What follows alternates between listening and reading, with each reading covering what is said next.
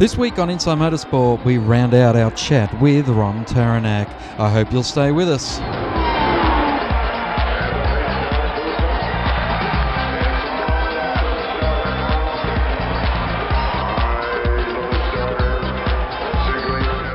Over the past few weeks, you've heard a lot about Ron Tauranac, possibly Australia's greatest motor racing engineer, and how he has worked through so many different phases of motor racing. Today, we ask him about some of the people he's come across, starting with Ron Dennis. I don't know that I was heavily involved with them. Uh, I just, when, when Ron Dennis left, uh, he wanted a couple of cars, probably Formula 2 at the time, I'm not sure about Formula 2, and uh, he didn't have the money to buy them, so I lent him or two cars for the year, and he paid for them at the end of the year, which I think he acknowledges now in some print, uh, even though it left me a little bit uh, in, in the lurch. Uh, but apart from that, I never had much to do with him. Like, no, I never really had. When I was going to start Ralt again, I did the decent thing and because he'd stopped making production cars, and I rang him up and asked him if he'd mind if I went back into business doing that. He said no, okay. Uh, otherwise, done nothing. The, the, next time we were in contact was uh, when uh, a chap had written uh, Bernie's story. Again, I forget his name. He's just written the second one about him, and he interviewed me on the telephone about Bernie, and I told him about the deal that uh, Bernie had done with me, how it was going to be the business was to be sold for assets value. I valued it, it was all valued at cost price of everything, all legitimate, £130,000, and it was all agreed. And right at the 11th hour, when I had sort of quit my relationships with everything and arranged for me to take the wife and two kids out to Australia for a holiday for a month or so, he rings me up and offered me uh, 100000 for it instead of 130 And I thought, Jesus, I should have said to him, look, you're a man of your word, you've offered me this, you can't change your mind. But I didn't think of those things at the time. I was smart enough. I just thought about what a bloody disaster if I don't take it. So I took his money. And as it happened, apart from the value of the things, I didn't realise, but I had £60,000 in the bank, which should have been an asset, or I should have drawn it out and paid tax on it. But I didn't think of that thing. And I just formed an overseas company to, uh, to sell cars to America and everywhere from the offshore company. And it was all done legit. I had uh, out of the Isle of Man. The Isle of Man, yeah, and the uh, yeah, I think it was something like that. And uh, the uh, accountant had gone to uh, the, the, lawyers and got it all certified that it was legal. And I didn't realise that was a subsidiary company. I didn't realise he was going to get that too. So he got that, and whatever money was in that, uh, he got a good deal. I could have just shut it down, taken the money, and then just sold the spares off for profit. But anyway, I didn't. You've built some amazing race cars, some extremely successful race cars.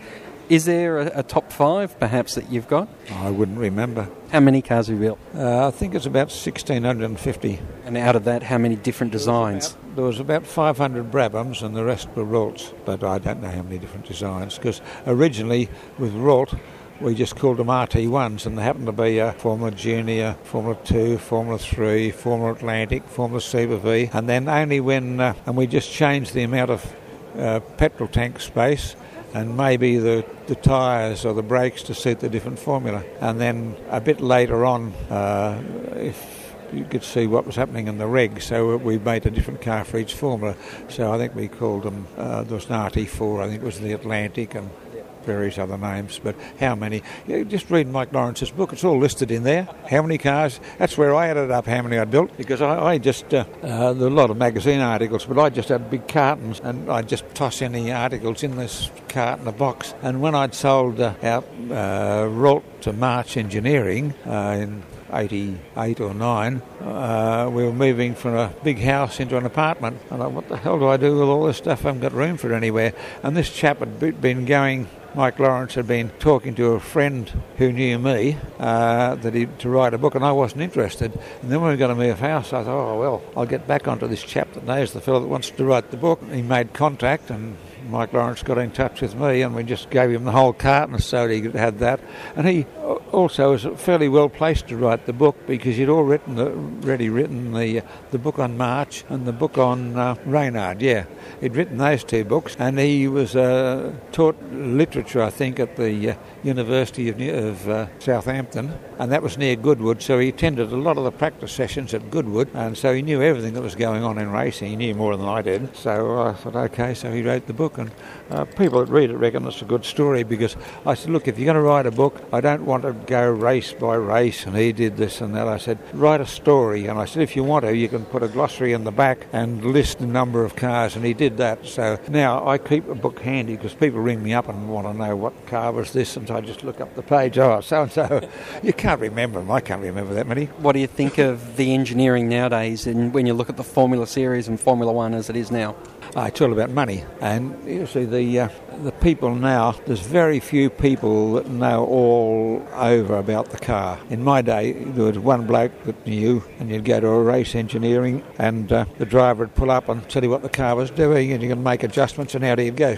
All within minutes. Now they've got to download the computer. Do you think the change now, where the engineer is uh, got more information than the driver has, is is a good thing for motor racing? He hasn't got the information he's had. It's all on, downloaded from electronic controls and downloaded into his computer and just analyses that. But as far as being able to uh, listen to a driver and say what to do, doesn't happen. I don't think anymore. Some of them know about it, but not, not too many. Do you think that there were better drivers out there, perhaps in those early days, but they weren't able to communicate back what they needed, and it was it was uh, perhaps yours and Jack's ability to, to talk and work through these problems? Oh, I, I don't know.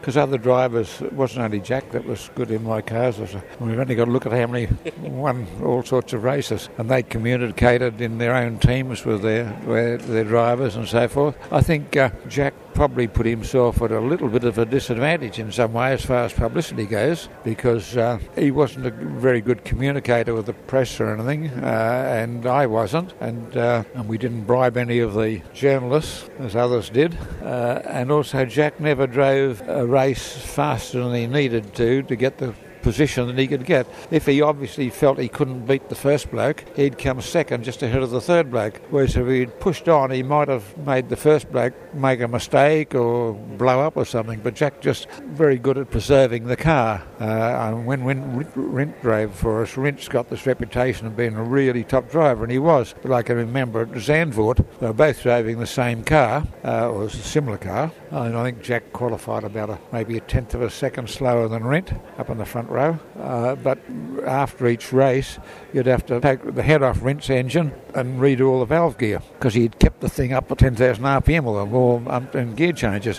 Where Jack would just take it and, and, go through the gears, and, and if there was a corner coming up and he knew that he was, if he changed gear up, he was going to have to change down again, he just backed off and arrived at the corner and just saved the engine. His engine had maybe five races for, against Rindt's one, and yet he was nearly as quick. But again, he didn't push those things, and he's just saved the car. It was just a completely different way of, of doing it because being a good engineer himself, he knew what he had to do to save it. I guess that's uh, the uh, the ultimate difference between someone who's very fast and someone who uh, tries to uh, get the most out of their equipment. I I always remember um, Alan Grice saying, well, I'll win if the car's strong enough. Yeah. Well, of course, with these V8s, it's all about tyres, and you've got to be able to uh, manage your tyres because there's a limited amount of tyres, and choose the right ones and which ones you you change, whether you do just this one side or the back or the front, and and uh,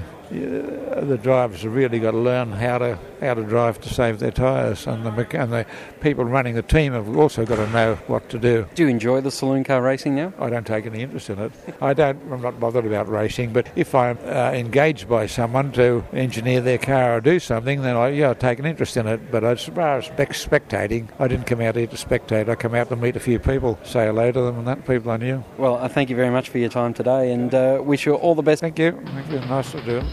That's all we have time for this week on Inside Motorsport. Until next time round, keep smiling and bye for now.